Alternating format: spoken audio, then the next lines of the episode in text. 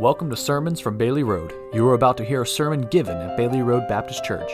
Bailey Road is a small Bible believing church located in North Jackson, Ohio, and is pastored by Pastor Aaron Smith. We are dedicated to serving the Lord through our people and through our teaching. We hope you are enlightened by today's message, and again, welcome to Bailey Road Baptist Church. To the New Testament, to the book of Colossians. Colossians chapter number one is where we'll be this morning. Colossians chapter number one. We began last week a new series uh, in this book of Colossians as we began to look at when Christ is our life. And the theme within this wonderful, wonderful letter uh, to the church at Colossae. And we discovered last week in the first 13 verses that when Christ is our life, there uh, is going to be some evidence uh, some markers, some fruit uh, that will be known uh, within our lives and really outside of our lives. And we know that that comes from the inside out. Uh, when Christ is our life, when we trust Jesus Christ as our Savior, uh, something happens from within.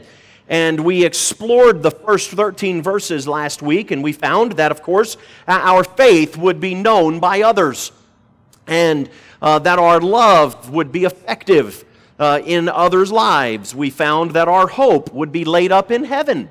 Uh, we saw that. We found that our fruit would be abounding, uh, and that fruit would be produced within our lives. Uh, we found that our walk would be pleasing to God our strength would be from Him, and that finally we would have a genuine gratitude within our lives.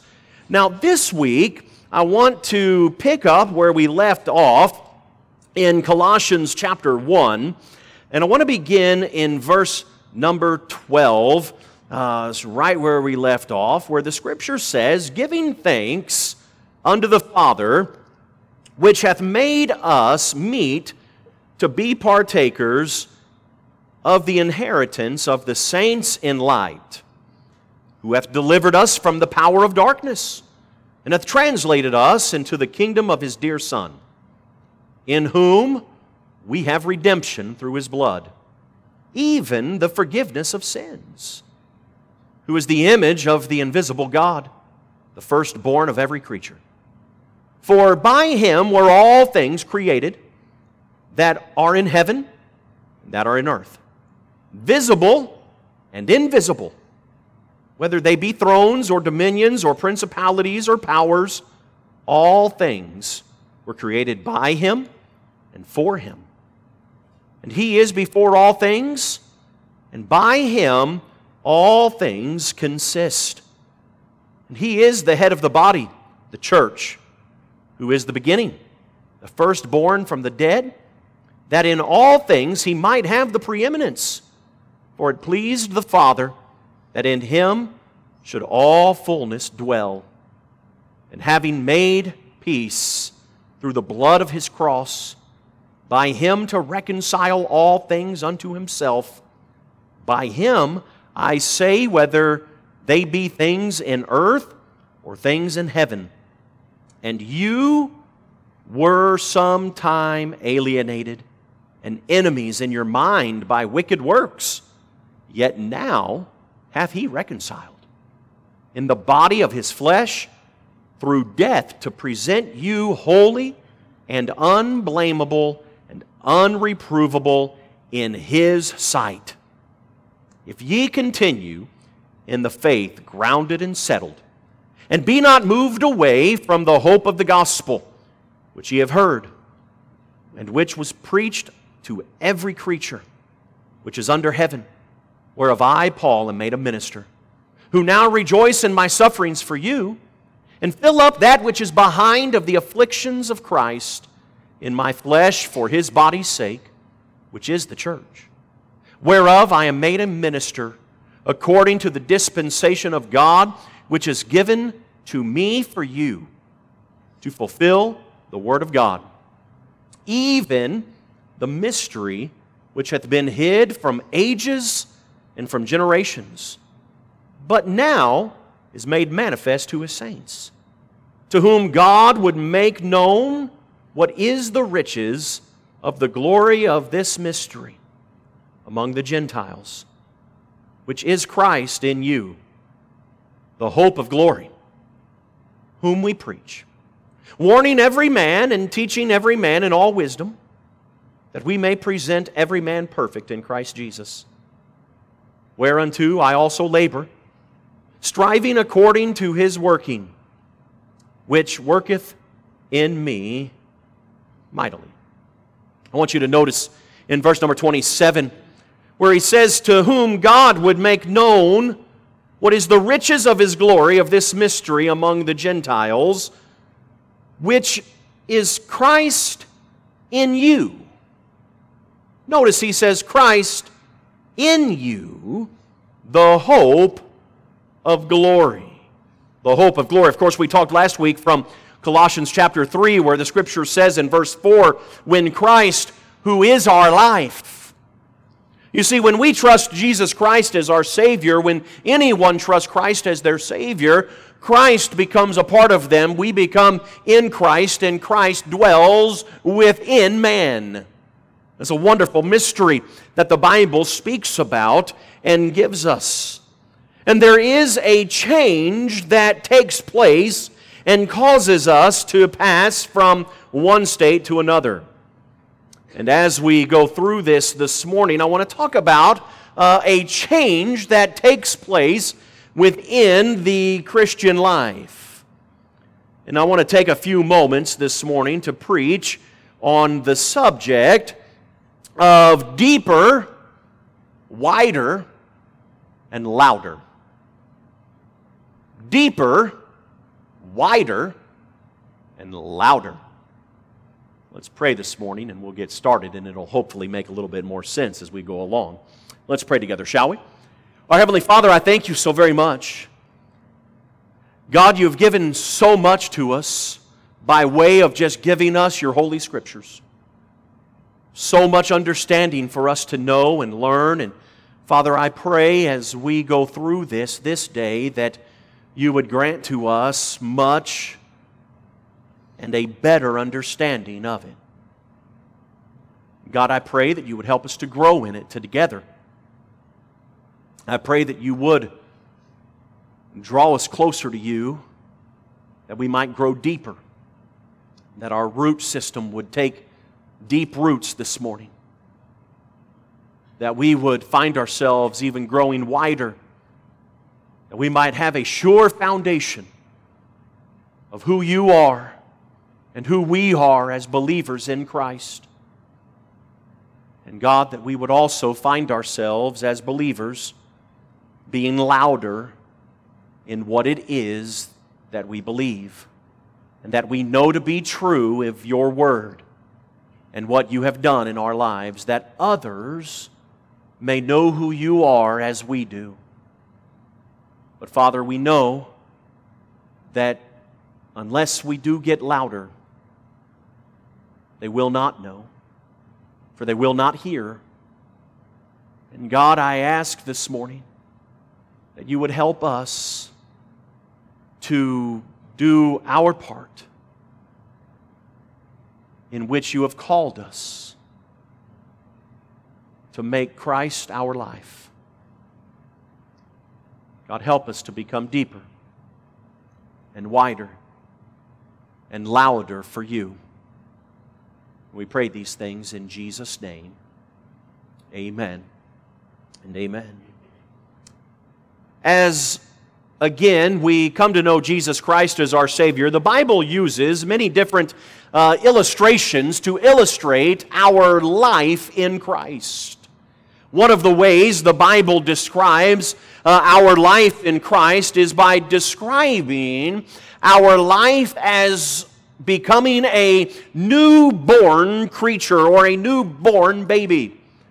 And just as babies physically are born into life, they do not stay babies. Isn't that amazing? Now, I know many of you love babies, and I love babies, and I, though, quite frankly, am scared of babies. I, I don't know why, but uh, I, I have no problem with little children, but for some reason, babies scare me to no end. Now, I, as a pastor, I've had the privilege of uh, being present when uh, babies have been born shortly after they're born. I don't go into the delivery room, anything like that. But, but when a baby's born, I, I like to go in and, and, and see the mom and, and visit the baby. And, and inevitably, they always ask the question Do you want to hold them? Do you want to hold her? And I always give them the same look.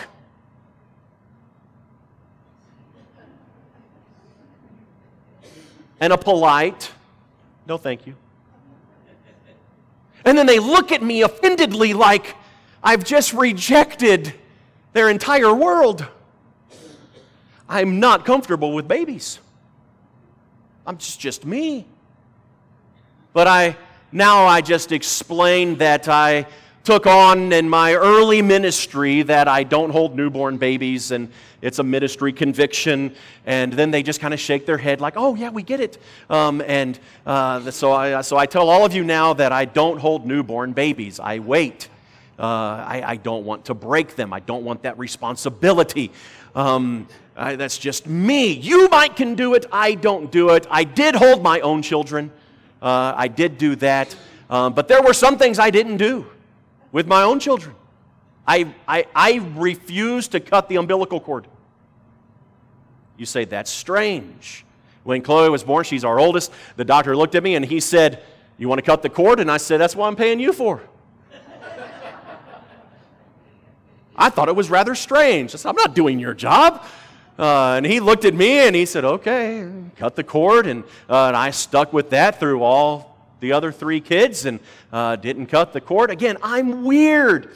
Babies just, but again, two years old, man, I'll play with two year old all day long. But babies, I just don't get. But you know something about babies? They don't stay babies. Now, that might sadden some of you. It might sadden some of you. We have high school graduates here today. Moms, dads, they're leaving. That might sadden you. It's, it's honestly sending our kids out into the world. It might be one of the dumbest things in all the world because it's a scary thing. But did you see and notice in the pictures that we watched earlier? They didn't stay the same, did they? They didn't stay babies, they grew and they've matured. Jay, stand up for a moment. Yeah, really. No, seriously. I mean, turn around. He wasn't born with this. He, he didn't have this when he was born. He's matured into it. Thank you. But could you imagine, though, a baby born with a beard?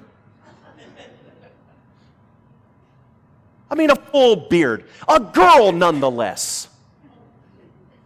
Of course not. We would say, no.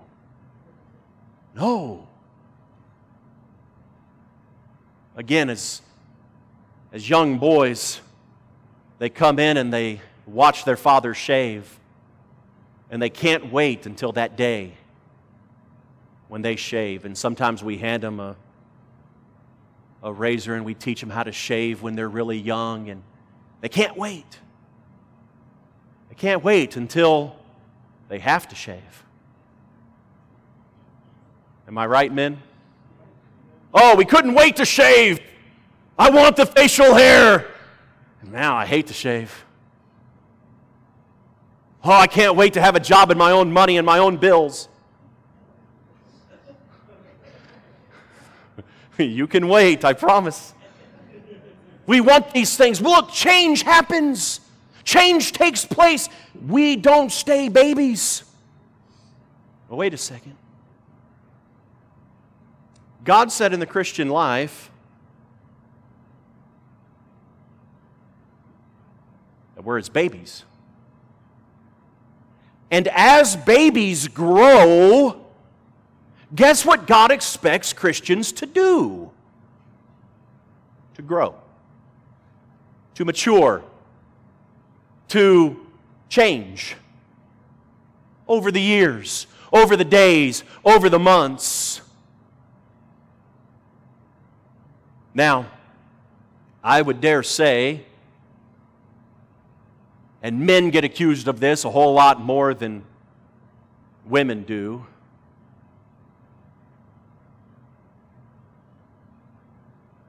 And it's this Are you ever going to grow up? Women don't get asked that as much as men do. Oh, he's never grown up. Or maybe we could say accused. But I ask you as, as a Christian this morning are you ever going to grow up? Now, you know me well enough by now, I get personal sometimes. This is a personal question for your Christian life, but are you ever going to grow up? Are you ever going to grow deeper and wider and louder. That's just one example of a baby that God gave us to grow into maturity. Another example that God gave us is that of bearing fruit. Growing from a seed into a mature plant and bearing and having fruit in our lives. It's the same process, though. Did you notice that? It starts with a seed and it grows roots, it grows deep, so it doesn't blow over and fall over. And it has that in the same way in our Christian life. And we need to learn how to grow deeper in our Christian life. And when we change, that is, we go through the process or to undergo a variation for the Lord.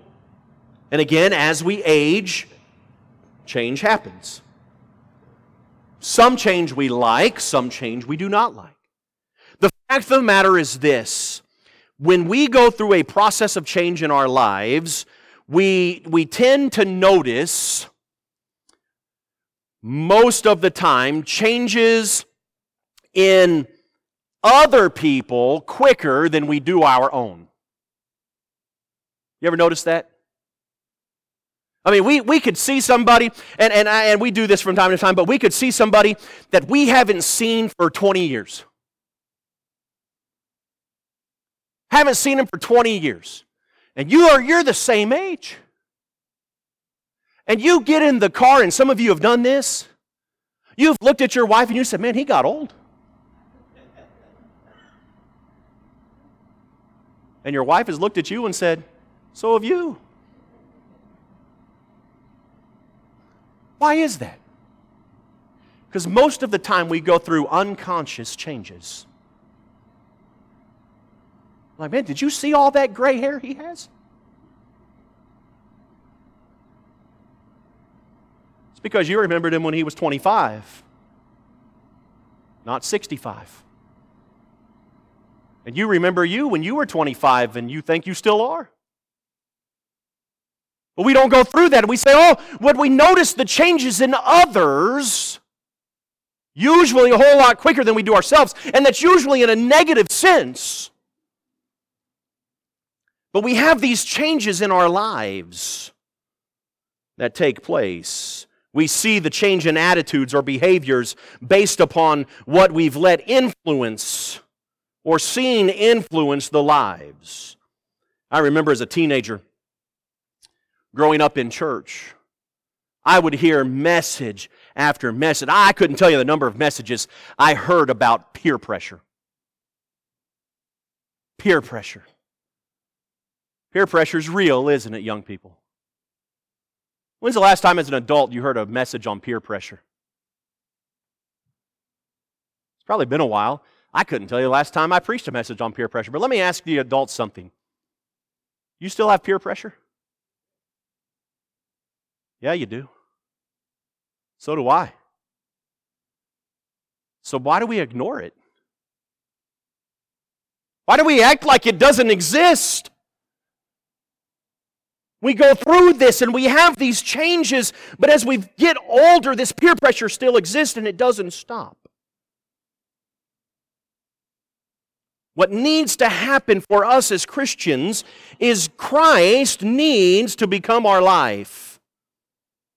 And when that happens, there are going to be some supernatural changes that take place.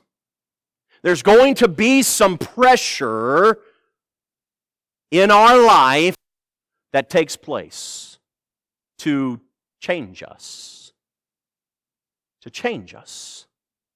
And it's a good change that takes place, although from time to time it may be a little uncomfortable. Now, he gives us in these first few verses, starting in verse number 13, I want to point out a few things to you, because I want you to notice first off this morning that as Christ becomes our life, our understanding of God will grow deeper our understanding of God will most certainly grow deeper. Look at this. It says in verse 12, he talks about giving thanks unto the Father. He is our Father. Amen. But notice, he says, Who hath delivered us from the power of darkness and hath translated us into the kingdom of his dear Son. Look, we ought to be firmer in the fact that Christ hath delivered us. Christ hath delivered us. We have been saved. If you know Jesus Christ as your Savior, you have been saved from something. And you didn't save yourself. Amen? And look, it sometimes takes a little bit to come to that saving knowledge. And it, it's a little bit of a deeper understanding. Look, I, I, could, I could go into some great detail here, but I, I was, uh, well, let, let me just put it this way. It wasn't until Chloe was born, almost 20 years ago, that I understood the birthing process.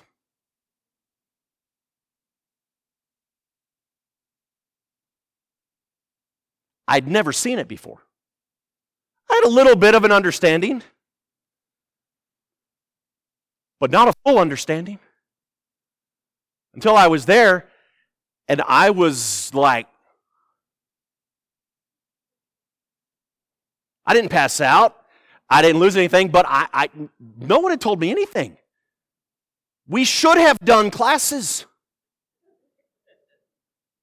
We should have done classes. Ben, take the classes.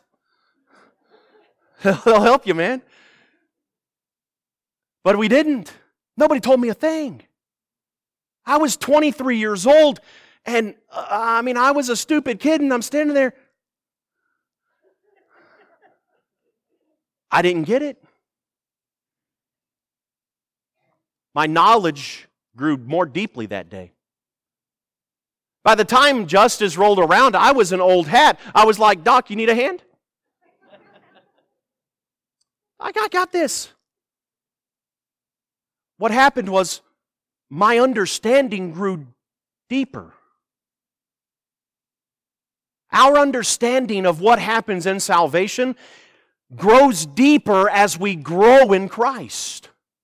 When Christ becomes our life, what happens is we have to grow deeper within this. We cannot stay as babes. And we ought to have a firmer understanding that Christ delivered us, and that's what he's talking about here, who have delivered us from the power of darkness. Not just that he delivered us, but what he delivered us from. What he's delivered us from. And hath translated us into the kingdom of his dear Son. Hey, he says in verse number 14, who hath or in whom we have redemption through his blood, even the forgiveness of sins. We ought to have and be firmer in the fact that God has forgiven us. I tell you, it's, it's good to be forgiven. To know that we're guilty We're guilty. Can I say that again? We're guilty. And yet God has forgiven us.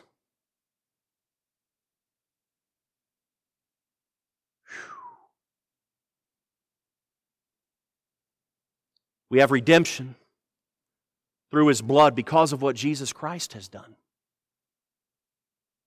That's where it comes from. And God wants us to know that. Now, again, we don't necessarily know that when we're babies, but we ought to grow into that. We ought to become more deeper into that, or more deeply into that understanding, I should say. We ought to know this. Listen, he says, Who, in verse 15, is the image of the invisible God, the firstborn of every creature. For by him were all things created that are in heaven, that are in earth, visible and invisible, whether they be thrones or dominions or principalities or powers, all things were created by him and for him, and he is before all things, and by him all things consist. Listen, we ought to be firmer that Christ is God and that He created all things. Do you know God created all things? Do you have a firm grasp and a deeper understanding of creation? We ought to. We ought to begin. We're not, we're not babies any longer. At least we shouldn't be. We ought to grow in these things. We ought to have a deeper understanding of who God is. And He gives us this understanding. We ought to have a firmer grasp that Christ controls all things. Again, whether they be thrones or dominions or principalities or powers, He says all things were created by Him and for Him. In verse 17, He says, And He is before all things, and by Him all things consist. We ought to be firmer that Christ must be first and that he must be our life. Our understanding of God must grow deeper. Must grow deeper. If Christ is going to be our life, our understanding has to grow. We can't, we cannot, we cannot, we cannot just say, I'm a Christian. I'm a Christian and not make a determination that there's going to be growth in our life. Because if Christ is our life, our understanding is going to grow more deeply. It's going to grow more deeply. Number two, let me point this out as we continue. In verse number 18, he says, And he is the head of the body, the church, who is the beginning, the firstborn from the dead that in all things he might have the preeminence. Can I say the, sec- the second thing this morning is not just that our understanding of God grows deeper, but our uplifting of God grows wider. It grows wider. Now, this is not an oxymoron here. I understand what I've said here that we are to be uplifted God. That means to lift God higher, you and I must go wider. Amen? In order for us to go higher, we must be wider. That is to say, our foundation must be sure. It must be strong. It must be Again, deep, but also wide. Also wide. He says that he might have the preeminence. That word preeminence conveys the idea of an elevation or a summit at the highest part. Listen, I ask this, the question again Is Christ your life? Does he have the preeminence? Is he before all things? Is he at the summit? Is he at the highest part of your life? Again, if Christ is to have the preeminence, that means he is elevated to the highest part of our being. He must be lifted up. See, the first thing you consider does he have the preeminence?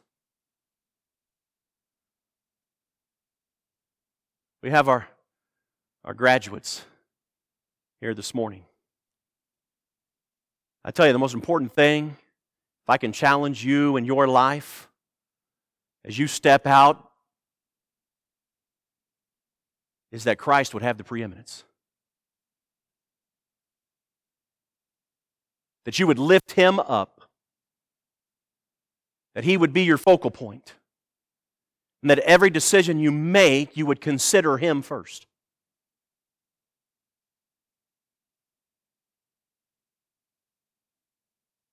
You're going to have to grow in that.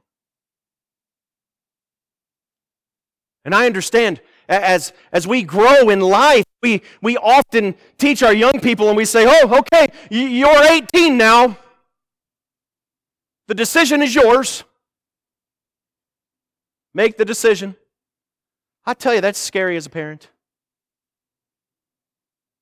We send them off, we raise them, we, we try to teach them to make the best decisions in, in all the world, and we, we send them off and we hope they do. And sometimes they do, and, and we know sometimes they don't. But I tell you, if Christ has the preeminence, it'll always be the best decision. I tell you, if we can get to the point in our life that rather than choosing between the right and the wrong, we choose between the better and the best, we'll always choose right. If we can choose to take the high road, if we can choose to take the high road, not looking between whether it's right or wrong, and that's usually what we try to do. We try to say, well, is this right or is it wrong? No, does Christ have the preeminence here? Is this the best choice for my life? Does Christ have the preeminence? When we understand that what Christ did pleased the Father, and that everything that was completed in Christ, it changes us, and it changes that in our reverence and our adoration for Him is elevated. Look at verse 19. It says, For it pleased the Father that in him should all fullness dwell. When we understand that everything Christ did pleased the Father, he can have the preeminence in our life. He ought to have the preeminence in our life. When we uplift him because we realize who we would be without him. Look at verse 20. It says, And having made peace through the blood of his cross, by him to reconcile all things to himself. By him I say, whether they be things in the earth or things in heaven, and you that were sometime alienated and enemies in your mind by wicked works, yet now hath he reconciled. Do you know who you were? Now, look, as babies, we have no idea who we were, do we? It's kind of hard to put that into some understanding. I mean, what's a baby done?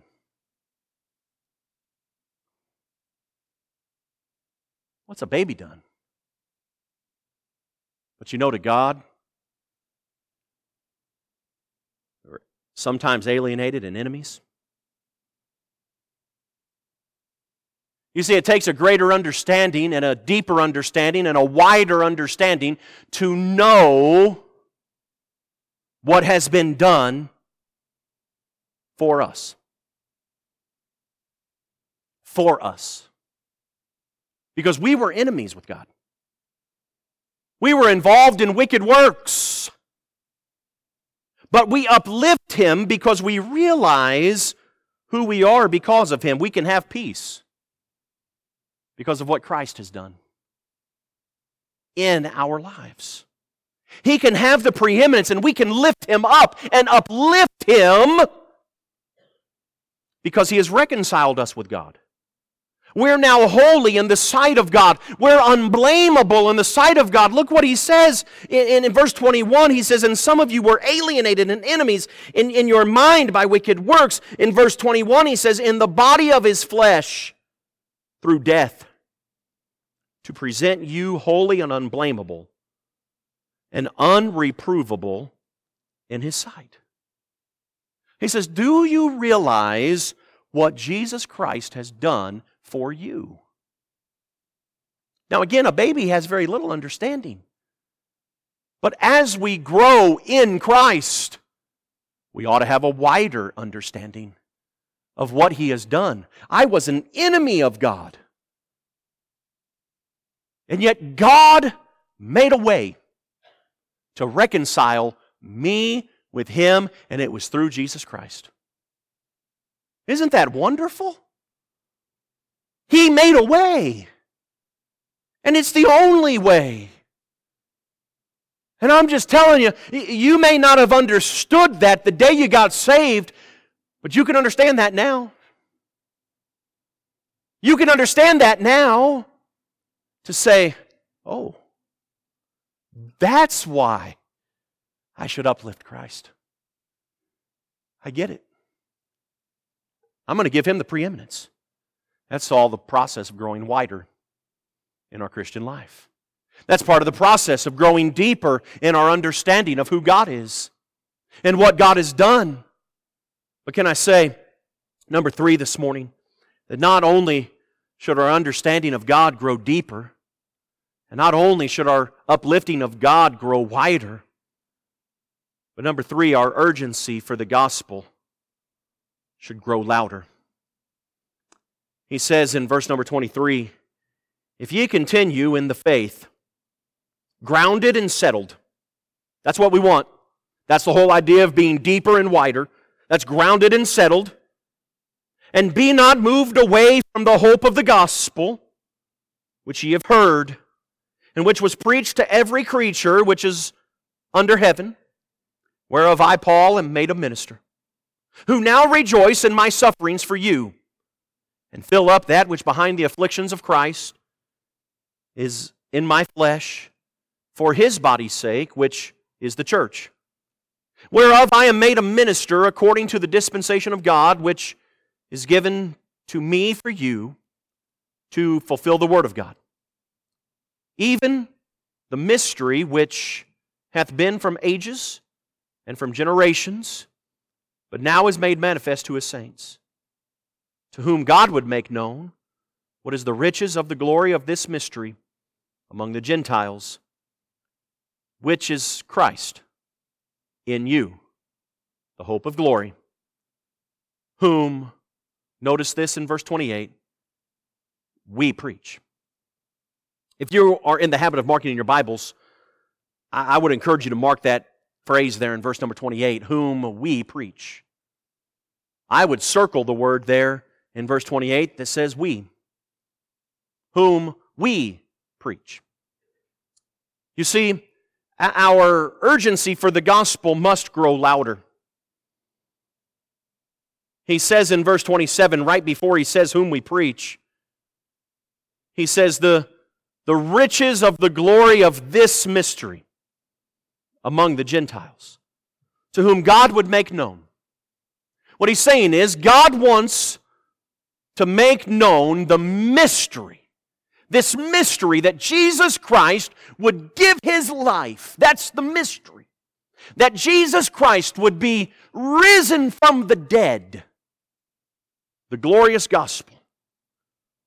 This mystery that he would make it known. The mystery among the Gentiles, which is Christ in you. Christ in you, the hope of glory. The hope of glory is Christ in you. This is the mystery that God wants to make known. And so, therefore, whom, the whom is Jesus, we preach. We must make the urgency of the gospel louder.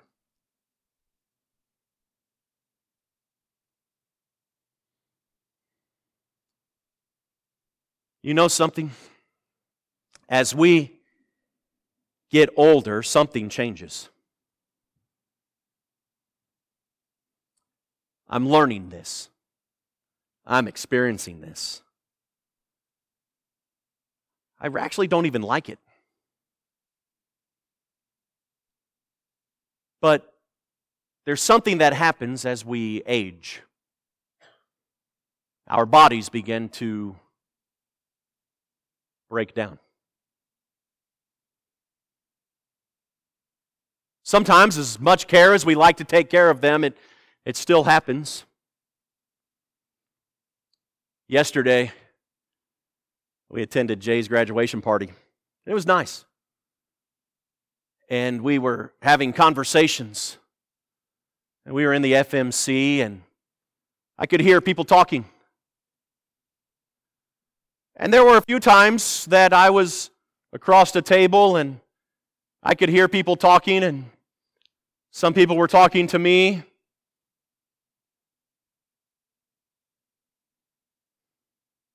I have no idea what they were saying. Because all I could hear was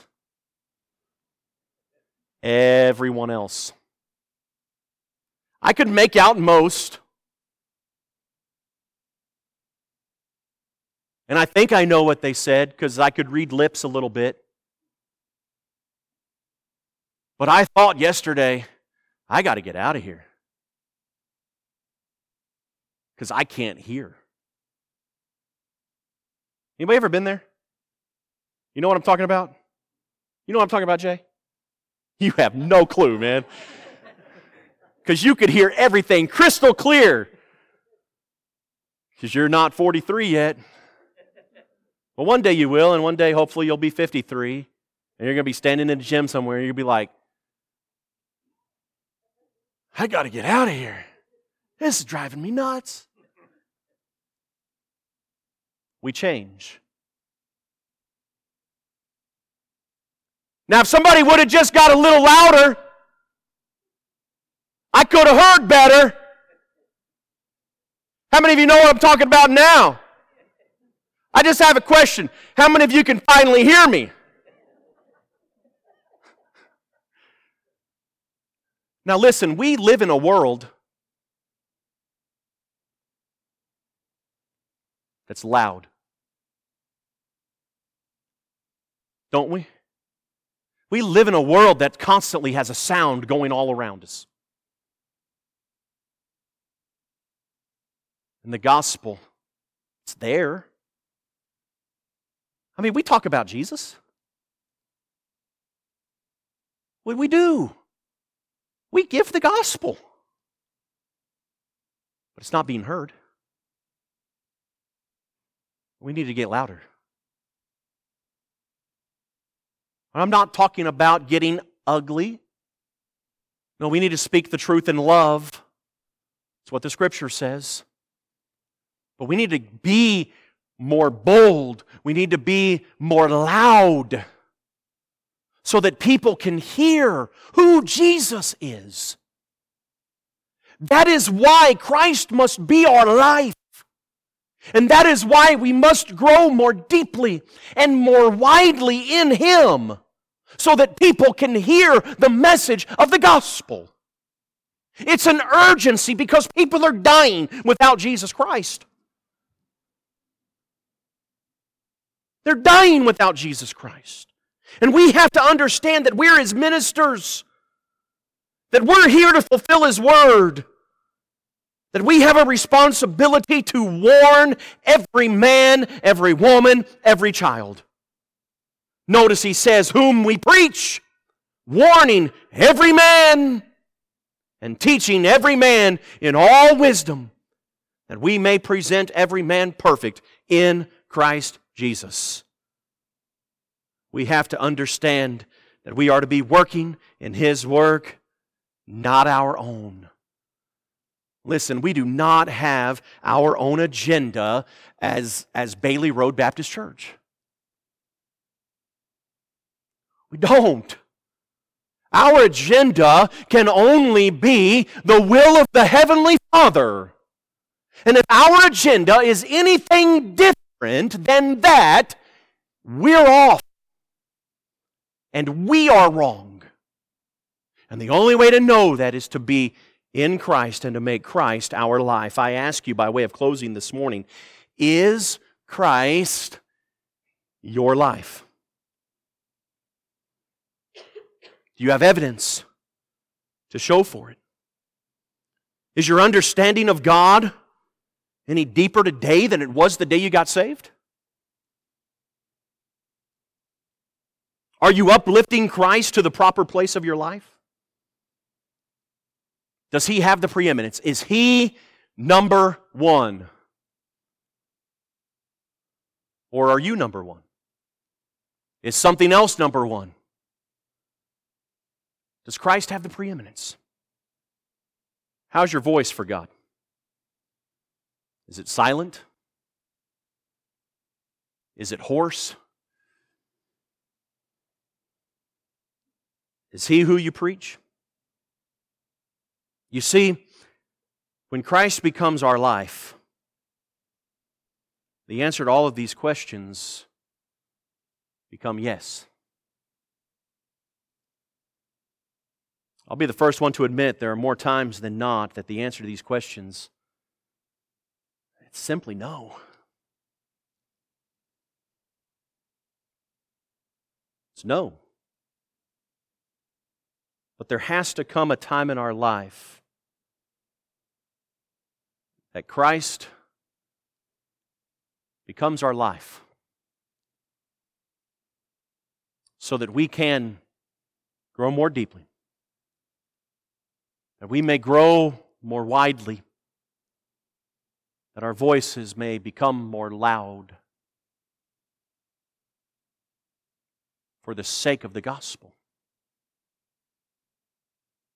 that Christ may be our life for the sake of the gospel. That is the call this morning. Are you growing deeper, wider, and louder in Christ? We'll have every head bowed, every eye closed this morning.